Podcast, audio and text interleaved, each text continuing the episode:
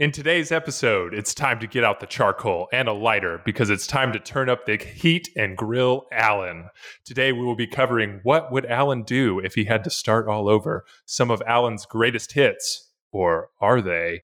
And we will dive into the importance of relationships with other people. I am your guest host and podcast grill master, Stephen Payton. Alan, you ready to play the role of a burger and get grilled?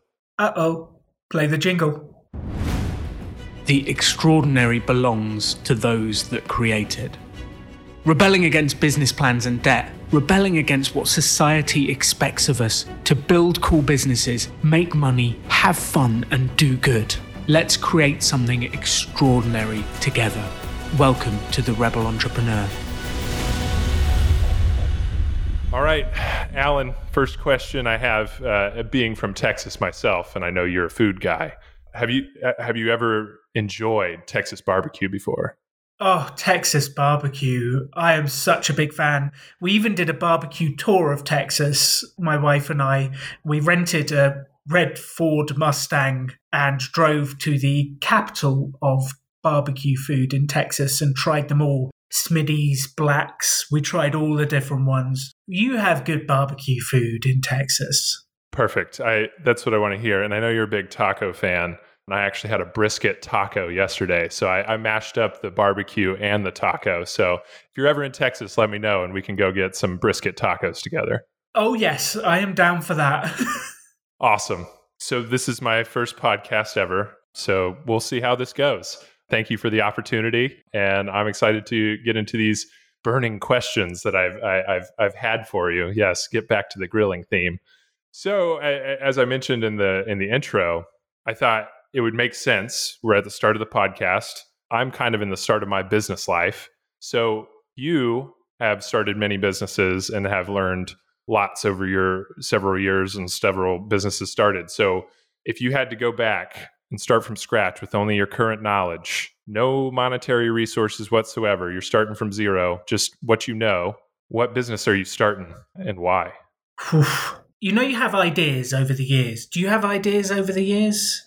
Years uh, i mean i have year ideas over the days like you know the, ne- the next day i have a new idea and i'm like ooh you know buy the domain name and all that good stuff so oh man, I, I don't I buy too many so many just, domain names yeah yeah it's kind of a problem. You've got to stop buying the domain names until you've sold it. Top tip for the audience don't do what we do and buy domain names immediately because you just end up with a hundred of them sucking money out of your account every year. But there's a couple of ideas I've had over the years that if I was starting again, I I think I'd really love to do. And one is sort of a, a guide to self development because there's so many people selling courses, selling content, selling ideas, and I've paid so much money for these over the years, and some of them have been a complete waste, and I would like my dollars and pounds back. And some of them were actually really quite impressive and had a significant impact on my life the self development world pays a very good affiliate commission. So if they're selling courses for quite high value, if you sell it for them, you can get quite a high commission. So I think I could help the audience to find the best courses and earn a good amount of money at the same time doing it. So a guide to self development, a website that hosts all the best courses, maybe even a self development podcast that helps people learn about it, that's an idea that's been burning for years because I've wasted so much money on it. Can I give you a second one? Yes, absolutely. The second one, I had this idea a long time ago. It's called Pizza Parliament. And the idea we would convene the Houses of Parliament for pizza. There would be an MP, a member of Parliament for cheese, an MP for crust, an MP for this. And I don't know if you ever heard of Gary Vaynerchuk. He did a wine channel years ago. That was his big launch and I want to do a pizza channel. I want to review pizza. I started it. I did it. We got logos. We started it. I just, I never found the time to properly create it. And if I was starting again, I think you could actually become the face. One could become the face of pizza around the world. And I'm actually inspired to do a Gary Vaynerchuk style business. Mm-hmm. Whether it's pizza, I did think about doing it for barbecue food. Like oh, I yeah. thought that would be amazing. There's a few people who've done that on YouTube and done it very well. But there's yeah, there's no reason why I couldn't start again and build a Gary Vaynerchuk type business and create the life I actually want to. Yeah, the the state magazine in Texas, uh, Texas Monthly, has a barbecue editor, and his full job is to go around to various barbecue places and rate them for people. And they have the top 50 barbecue list. And if you go to the, all the barbecue places and get stickers like on a passport, uh, this was, I guess, prior to COVID, but then you could go and get free merchandise at a sponsor. That sounds like a mission. I'm in. It, it is when should we do it? I'll be there. Yeah. Yeah. Well, the problem is Texas is massive. So you have to, uh, that's a, it, it is a long endeavor because some of those spots are on the border and they are many, many hours away from civilization, but they do I have once good barbecue. drove from so. Dallas to Los Angeles, and it took me seven and a half hours to leave Texas. And I was just thinking, I could have driven to Scotland and part of the way back in this time that it took me to leave one state. But anyway, I think the thing about starting again that I'd love to say to everyone is it's about the idea, the implementation, and the persistence. You just, and it doesn't really matter what the idea is, just have an idea, implement it, and be persistent. And it's amazing where you will get with it. And I think that was my biggest mistake, Stephen, was I never followed through on a lot of the ideas. The only one I really followed through on was Pop Up Business School, which later became Rebel Business School. That's the only one I properly followed through. And I still struggled to do it. I kept thinking every year, do I really want to do this? Should I do something else? Should I? Should I? So yeah, that like starting again is like pick an idea, follow through, do the mini experiment, and just keep going. Yeah, I've heard uh, even when you're successful, sometimes you get bored of success and you start doing other things. And even though what we're doing works, and I'll, I'll start an idea, do it for a little while, and be like, "Oh, it's starting to work. Ooh, this new idea. Ooh," and get distracted. and I just need to stick with the the original idea and keep keep striving. Well, something I said recently, which uh, just I was talking about business, and a successful business is boring, or it should be. You should find a way, a product or a service, and an audience, and you should sell it, and then you should do it again and again and again to different audiences, different people, and do it because it works and you generate profit. And sometimes we as humans want a bit of drama to keep us entertained but like find your drama the other a different way. Go on a roller coaster. I don't know like find drama testing barbecue food. Don't do it with your business. Keep it simple keep it profitable and just repeat repeat repeat because a successful business should be boring and predictable. I 100% agree on that. Now, something you said in there was talking about pick any idea, and as I mentioned in the in the in the start of the show, some of Alan's greatest hits, or are they? So I'm curious. You know, we all have ideas, and some of them are not the best. So I'm going to define bad idea as one that you really loved, but then we're told by feedback and stuff like, Alan, n- no, that's that's actually a terrible idea. So, what is your favorite bad idea you've ever had? my favorite bad idea for a business that I've ever had. I did do a, an experiment, which I thought was a brilliant idea, and I put it out there, and a few people ye- said yes. My business partner was sent meant to send out an email at the same time, Simon. He didn't send out the marketing email. So my own business partner gave me feedback by I'm not going to support you by promoting this, Alan. And that was actually quite painful. I was very annoyed with him. And then eventually I realized like it's not him. I haven't sold him the idea properly. He didn't believe in it. If he'd have actually believed in it, he would have done it. And talk about feedback that you get. Like I really like that idea. The idea was to sell a training course. We found some partners in Puerto Rico to run a business school. And the idea was sell to corporates a training course, like fly to Puerto Rico. We will run a coaching session for you on how to coach people. You will support the people building businesses on the island. And then you will learn coaching skills, leadership skills as you're doing that. And then at the end, we'll do another session. So these people would get a sort of incredible training. They get to like build businesses on a Caribbean island. Like, what more do you want? I thought it was the most incredible idea, but I couldn't get my business partner to send out an email.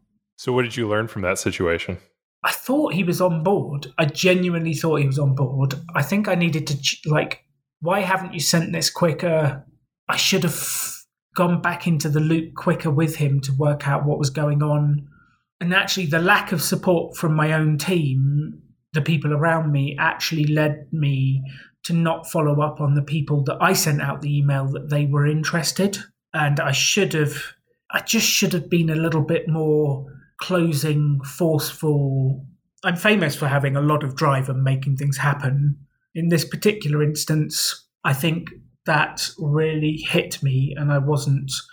I was like, oh, he's not, he's not into it, and then that kind of killed my energy and my mojo for the idea. And really, what I should have done is stop and gone to him and ask, so what's stopping you sending the email? What's not quite right about the idea yet? and had those tough conversations earlier. That's what I should have done. And I definitely got better over the years at having tougher conversations earlier, especially when I started to repeat to myself, your success in life is directly related to the number of uncomfortable conversations you can have. And when I started to realize that, I started to have more uncomfortable conversations quicker, which resolve problems earlier but that I still love that idea. I still want to do it. I still think it's an amazing idea. I just couldn't, just couldn't. Oh, Stephen. yeah, I was going to ask, do you secretly hope to rekindle this idea? But I think you just answered that. So, kind of going back to the first part that we talked about, you think if you had implemented the energy behind it, it, it could work? I think if I'd have got Simon's buy in, I think if I'd have if I'd have got one of my leads over the line and shown, look, I've sold 2,000, 3,000, whatever pounds, dollars of it, Simon, come on. There's money here, there's opportunity, and it's a cool thing. Just do it. If think if I'd have done that, it would have inspired him to follow along. But I just didn't. I just didn't. So I think following through with strong belief, making things happen, creating the first sale. Like there's a lot of themes of the podcast that I tell everyone else. And the reason I end up telling everyone else is because it's the things I did wrong at the start. And I just, I want everyone to avoid the mistakes I made and all the pain I went through doing this stuff. So, what would you say would be a good line in terms of when to give up on a business idea versus when you haven't put enough energy into something? so, there's like some diagnostic tools I'd like to give to everyone because like sometimes people have been doing it for six months and they're like, no, I've got no sales, nothing's happening. Oh dear, um, and they're kind of down. And I get like that. I get down. My first question is, how many people have you put the offer in front of? And they'll say something like, I sent five emails. And that's when I want to tear my hair out. Like, if you send five emails, you're not going to get a sale. Like, send 5,000, speak to hundreds of people, put the energy into it. And it seems like a big thing, but first diagnostic tool is how much effort have you put into sales and marketing? Like, how many people have you contacted? How many people have you put the offer in front of? If you can look yourself squarely in the eyes in the mirror and say, I have approached a thousand people and no one bought, no one, then my question is, did you ask them why? Like, you need the feedback, you need to know why. If you've done it to a lot of people and you've asked them why, and they've all said, like, this just isn't something I need. This just is this. Like you get all sorts of feedback and you know you've given it everything, then be like, well, okay, time to let that one go and do another mini experiment. We did an episode with Keith Hunt about reviewing the guy who had the food truck and the food business. We did a thing about reviewing mini experiments, and the three criteria we came up with were Have you sold any? Did you make any money? Did you enjoy it? Like if you've done it and you didn't even have fun, like go on to a different idea quickly. And then the final one is did the customer enjoy it? Did they come back to you and say, I want more, I loved it? And if you've sold a bit, you enjoyed it and they enjoyed it, that's a good sign to go on. If you fail one of those tests, then start to think about is this really where I want to put my time, energy, and passion? I think it's interesting because I've seen a lot of guys fail at that number two I mean, we're both financially financial independence driven people and I've seen a lot of people be like, "Well, it makes money." And it's like, "Well, have you do you like it though?" And they're like, "No, I really hate it." Like I, and it's like, "What? Okay, why are you doing it?" And well, it makes money. And I, well, isn't that kind of the point of financial independence is, you know, so you can kind of dictate your life a bit and completely losing sight of the journey is a part of once you get there, you, you got to focus on the journey too. Because once you get there, it's not just like the heavens open up and just sunshine and rainbows from there on out. But I, I, I always find it interesting when I when I hear, "Oh man, I hate this." Well, why are you doing it? I mean, this is your business that you started like a month ago. Like, if you hate it, stop doing it and try a different idea. We literally started this episode with an example of a guy who tastes barbecue and gets paid to write about it. I have, we are living in a time where it is unbelievable how you can make money. I have never experienced like the crazy ways people make money designing games or doing this or doing that. Like it's unbelievable. So with all these options, why would you ever pick something you don't enjoy? Yeah, I, I, I have no idea. I don't have an answer to that question. but so many people do it. I guess we should get one of them on the show uh, yes. uh, and say, like, why are you doing this? Tell me. Um, it'd be an interesting conversation. Yeah, absolutely. Yeah, and I, and to to to separate this, that doesn't mean even if you love what you do, you don't have bad days. Because I once was watching a guy who reviews board games for a living. He's like, "Man, I just had a bad day the other day," and I'm like, if the guy who plays board games all the time and reviews them has bad days every once in a while, you know, it's okay. Like you're gonna have bad days. But yeah, I always I found that interesting. I still have bad days. Everyone has bad days. Yeah, like it's absolutely. part of life. Yeah, the universe occasionally throws rocks at you to test you. Katie's mobile phone was stolen last week. That created a series of bad days that weren't awesome, and we were trying to recover it and do stuff. And yeah, it's really interesting. Like just because you pick something you enjoy most of the time, I think that's the goal. Is are you happy most of the time? Because it's never going to be hundred percent. No, it's never going to be 100%. There's always going to be a little admin work no matter how much how hard you try to to give it off to other people. You're still going to have to do things yourself every once in a while. Mm. There's no Some people love admin work. Some Yeah. people love it. Yeah. Yeah, there's no there's no press the button now I'm rich and don't have to do anything. I mean, there's the lottery, but your odds of winning the lottery are very low. Yes, and I personally see the lottery as a you're gambling. You are gambling, that's a fact. But like for me, it's a complete waste of my money. I'm putting it into something that's like a tiny chance of success. I'd rather I'd rather invest it in an index fund where I know I'll get return. I'd rather invest it in self development and in myself. I don't want to gamble and like my only hope is I win the lottery. No, like make your own lottery, like win your own game. Anyway, enough of a rant about the lottery. Stop doing that and start spending on yourself. yes.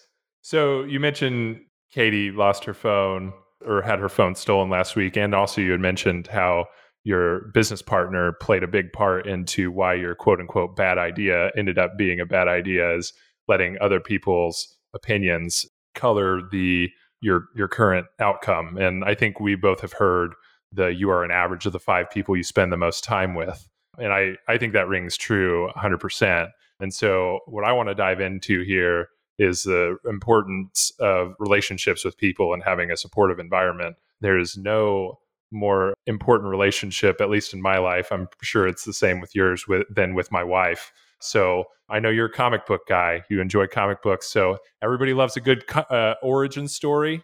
So I'd like to hear how you and your wife met. I was not expecting this question. I love it. Everyone loves a good origin story.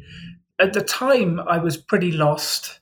Parents were getting divorced, everything was going wrong, and I decided I needed to do something different. So I actually booked myself on a volunteer project in Costa Rica, which to the British people in the audience, Costa Rica is very exotic. To the American people in the audience, it's like going to Spain, I think. But for us, it was like the other side of the world, and we built homes for people who lost them in the floods. We worked in schools and we used football to engage the kids to bring them out of the slums and teach them English and get to know them. And it was an incredible project. And I booked to come to Costa Rica. And I traveled all the way to Costa Rica to meet a girl that lived 37 miles from my house in England. We never would have met. Yeah, and she likes to tell the story of the first time she ever heard me I don't know if you know this, but in most Costa Rica homes, they don't have hot water. They just have cold water. Why would you need hot water in such a hot country? And when I got there, the showers were freezing. And she likes to tell the story of the first time she ever heard me was when I was screaming like really loudly because the cold water. I was screaming really loudly because like I couldn't take the cold water. That's the first time she ever heard me. And then I picked on her. We made friends. We hung out at a milkshake place in the evenings, gradually fell for each other in Costa Rica. Who, who, who knew that uh, a cold shower would lead to uh, blossom into a marriage? so I, I, I enjoy hearing other people's stories and how they met their wives. I, I met mine at summer camp, good old fashioned uh, summer camp. So the our relationships with our wives are super important, and it's also you know our business lives and our personal lives are somewhat intertangled, especially if we're entrepreneurs and we need that support system. So I was wondering how what what role has uh, Katie played with your various business ventures over the year? Well, I think it's really interesting. Like the person you spend your time with, your partner, your friend, your whoever's closest to you, has a huge impact on what you're doing. And Katie comes from quite a traditional background mum's a teacher, her dad had a fairly secure job and then went self employed. And they're, they're kind of very traditional go to university, do the job. Then I came along going, I don't have a degree. I don't have any of that. I'm just going to do random stuff. And I think that challenged it a lot. And Katie didn't really, she'd never really seen that world of entrepreneurship that I ended up in. She was always supportive, which is incredible because I don't think we had our problems, don't get me wrong. And one of the biggest learnings we had, I used to go on self development courses, get utterly pumped up and want to change the world and do stuff and build businesses. And I'd come back after a week or two weeks of this course. And then she'd be like, Oh, how was it? And then I'd try and explain like the energy, the passion that I had in like 20 minutes. It never works. They're left a bit confused. And she didn't get it. I lost energy. It caused fights. It caused arguments. And ever since then, we've gone on self development courses together because what we found is otherwise one of you is in a different place with different thoughts, experiences, and you're you actually end up tearing apart as opposed to growing together forwards. So we made that change, and that really helped. She's always been supportive. She's always wanted us to be successful, I think sometimes she's looked at me in the past going, What are you doing? Which is fair enough. Sometimes I look at myself and go, What am I doing? But yeah, I think that's probably the biggest thing we learned over the years was the growing in a similar direction. And actually, it took four, five years plus for Katie to start to realize that some of the self development stuff was was actually useful, was actually quite powerful, and start to come on the journey with me because I think she came from a very much like a university is best background, and I came from a I don't need university. I need books. I need CD sets. I need I need audio programs. I need courses. And we came from very different worlds, and that took a long time for us to come onto the same path. Did that make any sense at all, Stephen? Yes, it made a ton of sense because uh, I've found that whenever I've I've heard a really, you know, particularly rousing podcast where I'm like, yes, this is going to change my life. And then I go and try and tell my wife about it. Or I think probably what comes across is like, here's why you need to change your life in this way. Um, uh, that doesn't go well, Alan. Like, don't Never do goes that. well. No. so uh, definitely being more on the same path and and driving towards the same goal is is absolutely critical. Um, and yeah, I think it made sense, is what I'm trying to get at. I do think there are people in your life who will tell you why you can't do things, and they do it for good reasons. They want to protect you, they want to keep you where you are because they love you. They do it for good reasons. And there are a far smaller percentage of people in your life who will tell you what's possible what you could do, where you could go, will cheer you if you do anything. And over the years, what I found is I have to stop telling the people that tell me why it won't work the new ideas. I have to build it myself first and get it to a stage where it can actually withstand the criticism. And I have to choose very carefully those people that I want to tell the ideas. Simon is one of those people, my business partner. He he has trained himself in collaborative and creative language. And what he now says is if you present him an idea, he says, What I love about that idea is. And he can always find something he can get on board with to build, to go forwards. And he never kills my ideas when I'm coming to him. And he supports and creates. And I think that's why I've loved working with him so much, is he allows my crazy ideas airtime. Uh, and we don't go with all of them, and he has enough crazy ideas too, but we kind of lift each other up and he's learnt this collaborative language. Whereas other people will say, Yeah, but what about this? And they'll give you a problem with your idea and it actually kills your mojo. And ideas are fragile at the start. I've become very conscious of who I want to share my best ideas with, or what I consider my best ideas. We'll find out whether they're good later or not, but I've become very careful because I need people who will support me with those ideas. Otherwise, yeah, they kill progress, they kill energy, they kill they kill things that could be incredible. They do it for good reasons, but that doesn't matter. They're still doing it.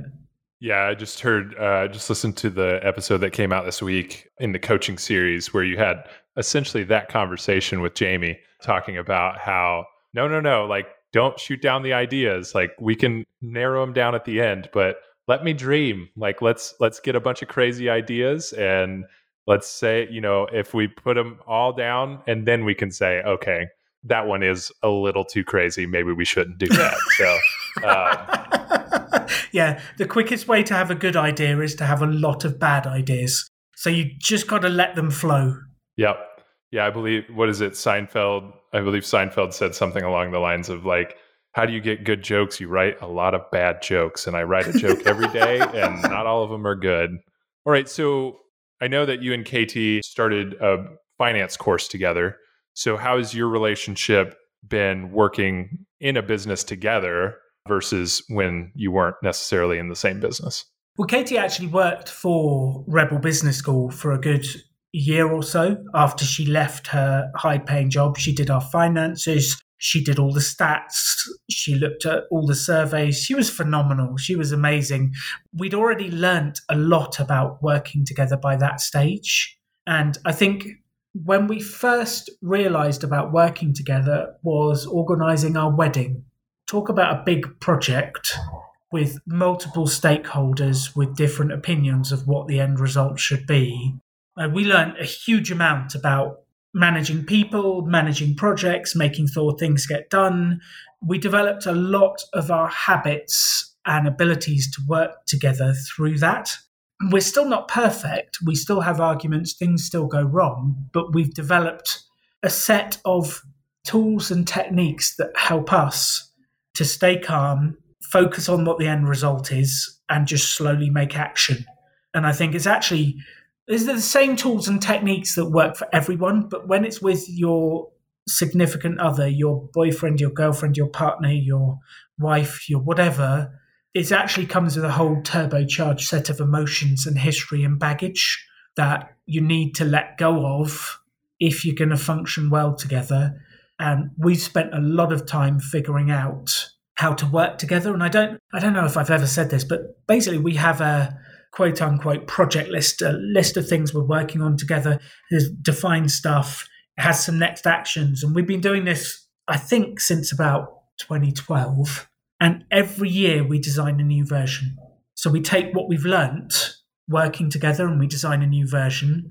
And we add in this and we add in that and we strip out this and strip out that. And we gradually have worked it through. And now we have, when we sit down and work together, we have an intention that we read that this is why we're here. This is our intention for today. And then we look at what we want to do. We make some decisions. We've learnt to go slowly, one by one. We don't try and rush through. We've learnt to try and make a decision of what we want to do. We don't have to do it right there and then, but we have to decide what we want to do. And there's a whole set of things that you kind of figure out over the years that help you work better together and it's been a lot of painful learning as we go. That piece about having the list of different projects, that was really interesting to me because I know some people do like, you know, annual goal setting, but it sounds like you don't necessarily have like an annual goal setting more as a annual reset on this list. Is that correct? So we do have an annual, like, okay, so what went well last year? What went badly? I have an entire set of questions which I published on my blog that we both journal through the answers and then discuss because it's it's really interesting. You have to if you're just talking, it's different to if you both answer the question individually and then discuss what you've written. You'll get a more pure answer because in any conversation, there's one of you that is a little bit more forceful, a little bit louder, and there's another one who maybe goes quieter and doesn't always speak up. And Katie is the one in our relationship that if something's go wrong, she tends to shut down and not speak up. And I really have to try and encourage her because I want to know what she thinks. I'm desperate to know what she thinks, and we're a team. So answering the questions separately gives us both the opportunity to be heard. And then we both read each other's answers and discuss what happened. We normally do do a goal setting process because it gets me excited. I love creating stuff, I love building stuff. Just so much fun. And then, like, that generates the project list. So you break down these goals, ideas, things that you want to do into projects and then a simple next action. I don't know if you listened to the episode with David Allen about getting things done.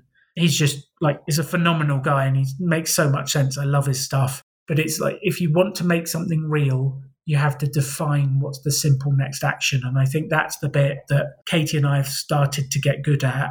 What are we actually going to do? Like, our dream is this. What are we going to do? And let me give you one example of where she's been phenomenal. I was journaling about this goal setting process and what I want to do. And a lot of them were about writing a movie, experiencing LA. Like to a British person, Hollywood movies in LA is very exciting. And I was like, I want to experience this. And Katie just said to me, Well, why don't we? And it's one of those questions where you just kind of rock back in your seat and go, Yeah, why don't we? I don't know. I, yeah. It's like, what a simple question, but like it hit me hit me and she's amazing at doing stuff like that. So she supported me and like within i think two weeks we booked the flights we booked two months there we booked an airbnb we were going there i was i researched how to write movies i booked on courses and that simple question unlocked into what's the next action? How do we make it happen? And i think that's the key to working together is defining what we want to achieve together and sometimes, like, it's supporting the other person to achieve what they want to achieve. But it's like, what do we want to do together? Why don't we do that? Unlock it, take a next action immediately. And it's it's unbelievable what you can build together if you start to work well together. But it's a process to figure out. And it doesn't mean we still like we had an argument this week over exactly this stuff of working together and it fell to pieces and I'd suggested an idea and Katie came back and like it didn't work. And it still happens but we're getting better every time working together and coming up with ideas. Yeah the idea of defining the goal is something that i definitely have been working on lately of not just giving these big elaborate i want to eat better. Okay what does that mean? Like So does yes. that mean if I uh, have a slice of pizza, my I've I've failed and therefore I cannot go forward? And and really having a, a defined starting point and ending point and saying, okay, you know, this is what I'm actually evaluating against. And also realizing that if I don't hit the exact finishing point, it's still okay. I heard on a podcast the other day something along the lines of perfectionists are the only ones who think instead of a 75, well, might as well be a zero. So I'm just gonna I'm I'm, I'm part of the way to the goal. So I'm just gonna give a zero. Uh, I failed. Just forget this goal ever happened and let's move on. When like you know 80, 90, those are those are pretty good percentages. You you get a lot done with 80% or 90%. So that's definitely I resonate that with that a lot of just defining what you're actually trying to do and not just this lofty this sounds nice and you know it feels good. And so yeah i definitely resonate with that quite a bit. Yeah it makes it a lot easier to be able to say okay here's my goal. What's the next step towards it? and just take action. Whereas i think some of the ones that i failed are those nebulous ones. You can so like if you do have a nebulous goal like be healthier like if you do take that and drag it right down to what's my next action, Well, my next action is I know you can just pick anyone because it doesn't really matter at that stage. It's like drink more water each day. I want to drink X liters or X pints, I guess, if you're American, of water per day. And you have that like drilled right down. You can have a nebulous be healthy and a clear action at the bottom, but it's just harder it's just more difficult because actually like at the bottom you could pick out any action. Doesn't like be healthier. You could have sleep more eat more salad eat less sugar drink more water do more exercise. It doesn't really matter. Any of those will move you towards be healthy. So i think a specific goal does help. There is a way to do it without that but it all happens to like executing on something at the base. Yeah absolutely. So i wanted to so we talked about your relationship with your business partner some, and we've talked about your relationship with your wife. And I was curious what other people in your life have affected your your business life uh, outside of the the obvious wife and business partner. I would have said actually, it's a bunch of people I've never met, Stephen. Oh yeah, yeah, it's a bunch long of people I've never mentors. met. Yeah, long distance mentors is a nice way of putting it. Katie and I have this expression we use when we get stuck on something: is what would insert the person's name do in this instance? So when we get to a challenge, it's like, what would Gary Vaynerchuk do? What would Tim Ferriss do? What would Tony Robbins do? Tony Robbins would probably dive into a zero degree plunge pool, beat his chest, and then charge through the door. And then I go, do I actually want to do that? What's my idea around it? What would Tim Ferriss do? He'd probably do an 80 20 analysis and then work out who to fire. What would Gary Vaynerchuk do? He would just work. He would get right in there and do stuff. And then somewhere between all of those different ideas and ways of thinking, I find Alan's version or the Donegan's version that we would move on and do. And I think if you talk about the sum of the five people you surround yourself with, if you're reading books, listening to podcasts, who are you actually surrounding yourself with most of the time? It's these inspirational people that you've never met, but they're having an impact on your life. And let, let me just give you the counter example of this. Have you ever watched The Sopranos? I have not. Oh, it's a classic TV series. Tony Soprano, Carmela Soprano, they're like a mob boss in New York who's got a lot of mental health problems and the dramas he goes through. It's an incredible series. And Katie and I started, we got excited about watching the whole thing again. So we started watching. And who are we spending most of our time with as binge watching season one, two, three? It's a dysfunctional mob boss family. and I start getting angrier in life. We start having more arguments. Katie's acting like Carmela Soprano and throwing things at me. I'm shouting like, we're turning into the Sopranos. This is not a good impact on my life. And it, it's really interesting. People think about the people. The people are the content, the ideas, the the things that you're surrounding yourself with have such an impact on the way you think and operate. So I, for years, spent my time with Brian Tracy and Jim Rohn and Tony Robbins and all of these people. And like, that's probably not the answer you were expecting, but those are the people I spent a huge amount of my time with and they inspired me and left me full of energy and gave me options. And even to this day, I go, What would X do? And they are there to support me in their own sort of strange, installed in my head. This, like, I have a mini version of Tony Robbins in my head, I have a mini version of Gary Vaynerchuk, and those people are there to support me. Does that sound weird? Like, uh, yeah, I have a panel of people in my head yeah, no, I don't think that sounds weird at all because I mean, I would say I have the same thing. I've got a you know a mini Alan Donegan telling me exactly you know what what what's scary. my next action and yeah and and you know just coming you know because I didn't even think about entrepreneurship as an option until I heard some of the things you you had to say and like talking about selling. You know, I, my background I'm an accountant, so selling's about as far as possible from my you know from what I'm supposed to do and so just thinking about selling, oh, selling's actually just the transfer of enthusiasm. And just hearing that for the first time, I just remember being like, well, that doesn't sound so bad. Like I I could do that. I actually started my business not by selling, but actually answering a Craigslist ad. Uh, oh, somebody wow. was, yeah, somebody was looking for a a bookkeeper, and I answered a Craigslist ad and started that way. So I love that. Yeah, it was. I couldn't sleep one night, and so I just went to the Craigslist gigs uh, section, which is a wild west of multi-level marketing.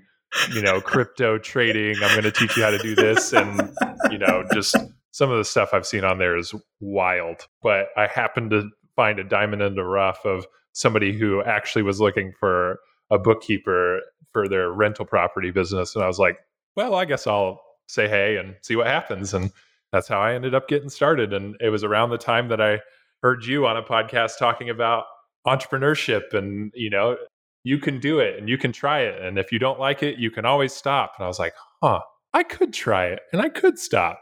I'm going to do it. So I think your answer of, I, I, put it as the long distance mentors, the voices in your head of uh, positive, positive, uh, you know, inspirational type things I think that definitely plays a part. In your Sopranos example as well, I, I binge watched at one point in college, I binge watched a show called Lie to Me, which was only on for one or two seasons, but I binge watched it at one point, And I very vividly remember going to a volleyball practice or something and walking up to someone and go, I watched Lie to Me. I can now detect lies. Because uh, it, it is all about this like body language expert who can tell when people are lying and everything like that which if you've ever listened to Talking to Strangers by Malcolm Gladwell, you know that's oh yeah, it's a lot of book. hooey. But but yeah, I remember saying that sentence of I watch Lie to Me, I can now detect lies. so feeling that your the media you you you can choose to consume has a great effect on your life. Yes, yes, definitely yes on that. It can it can affect you more than you realize. One of the words you used just then was really interesting. You said consume. The media you consume and I've had this theory for about, I don't know, six or seven years now about one's diet. And if you take traditional diet, as in like your actual diet, what you eat, that will reflect in your physical appearance. That will reflect in your energy and the way you are. And on the other side, I think about my mental diet. What is my mind consuming? Because that will directly reflect in my positivity, my attitude, my beliefs, the way I show up in the world. So I think a lot about what am I feeding my mind? What am I consuming? What is my diet? And I think the average person has a dreadful diet of media, news, pop culture shows. There's nothing wrong with a little bit of that. But if that's the majority of your diet, what are you installing in your mind? What beliefs? And I think that sum of five people, the sum of the five people you surround yourself with, include in there your diet, your media diet. And I just think we are feeding ourselves junk food, mental junk food.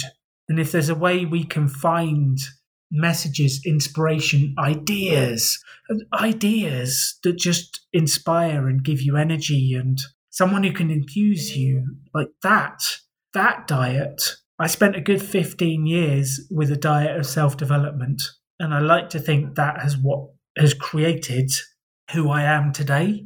And that's what now comes out through that diet, what I've consumed. You talk about the long term effects of eating sugar. You talk about the long term effects of food on your physical body over the decades. I think it's exactly the same for your mental diet. And people end up in a like mental health has become one of the biggest problems around the world and i genuinely believe it's down to our diet what we're consuming what we're eating what mentally what we're taking in. The question for you stephen. Yeah. What is your diet mentally?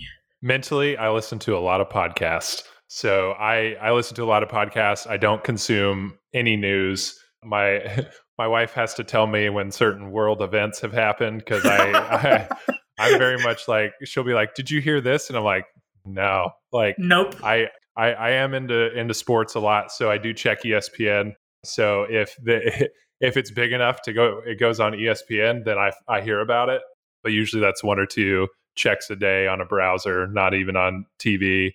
But it's a lot of podcasts, a lot of reading. I do a lot of reading, which is funny because two years ago I would have told you I hate reading, and now I've read I think 23 or 24 books this year already and so I just I, I had a mental switch of I, I always told myself I hate reading. It turns out I don't hate reading. I just did not enjoy being slow at reading.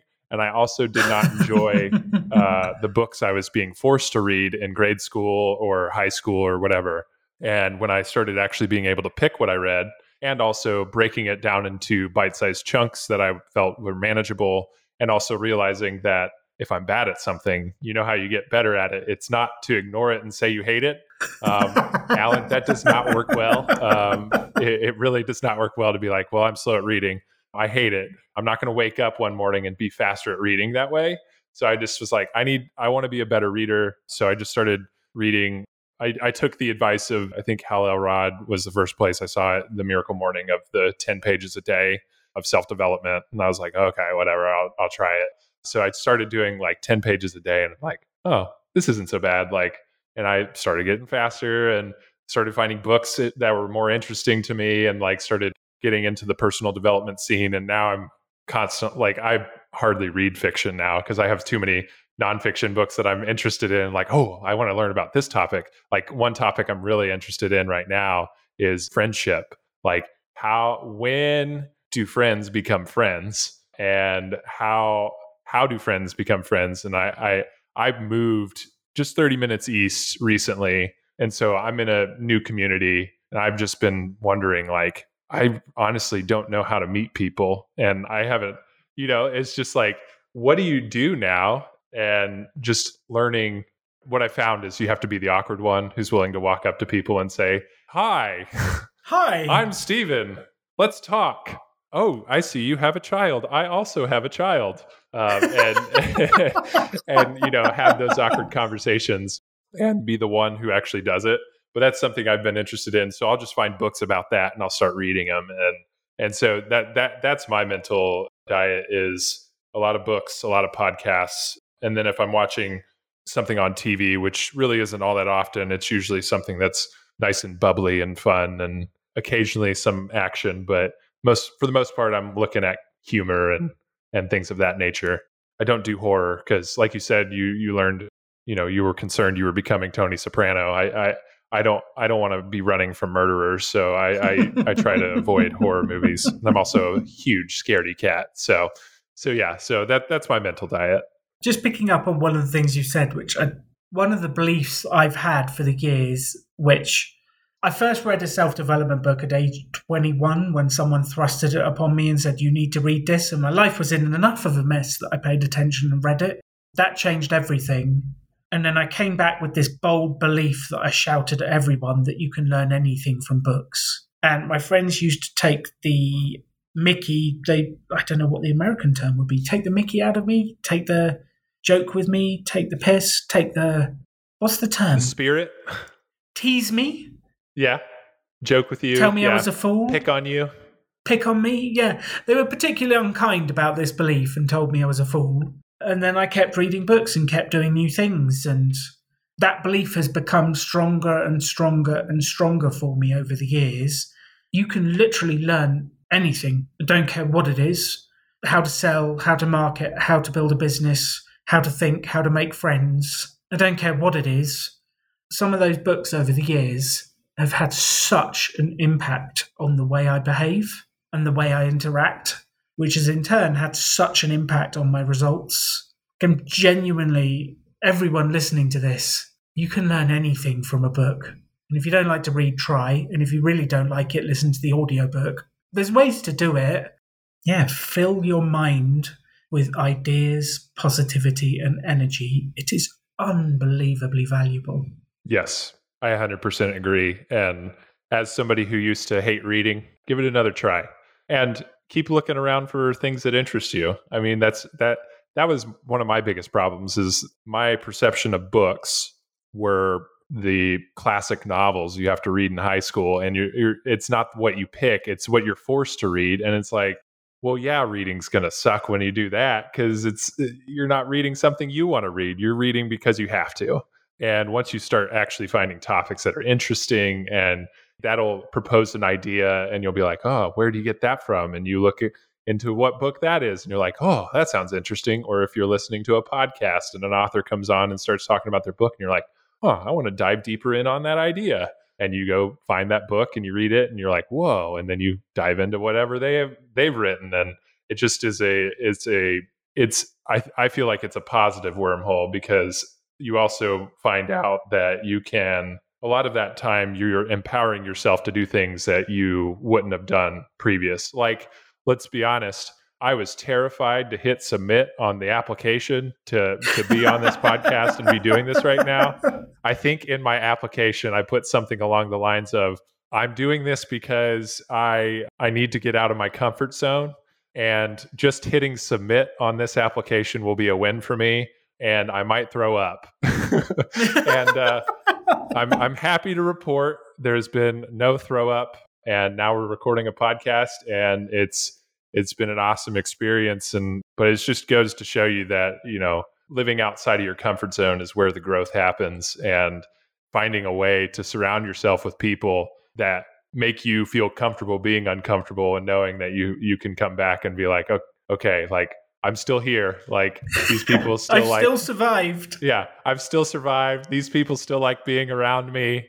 I gave it a try. I'm no worse for the wear. I'll wake up tomorrow and and we can try something else. That's been that's been huge. Everything you want in life is outside your comfort zone. Otherwise you'd already have it. And i think that thought for me changed everything. It was like, oh, oh, everything I want is out there. If I feel uncomfortable, that must mean I'm making progress. So now I seek it out. Love a good bit of uncomfortableness. Yes, it's been transformative and just doing things that I never thought I could do just because I've made the mental switch of saying, no, actually, I can do that. Is that it, like, it sounds simple, but a lot of things in life are simple. They're maybe not easy, but they're pretty simple. So, Stephen, tell everyone where they can find your bookkeeping business, or are you even out as a bookkeeper yet? I'm not out as a bookkeeper. are you not? Uh, so, so yeah, I work full time currently, and I I have zero web presence. Um, can they find you on LinkedIn? Yeah, you can find me on LinkedIn or you can email my personal email. Honestly, I'll, I'll give that out, which is uh, Stephen R. Peyton at gmail.com. And I will clarify that Stephen's with a PH and Peyton is P E Y T O N. And don't forget the R because poor Stephen Peyton at gmail.com has gotten a couple of uh, I know he at least got my uh, wife's college graduation invite and a couple other emails that have not come to me. So if, if Stephen Peyton at gmail.com is listening to this, I apologize.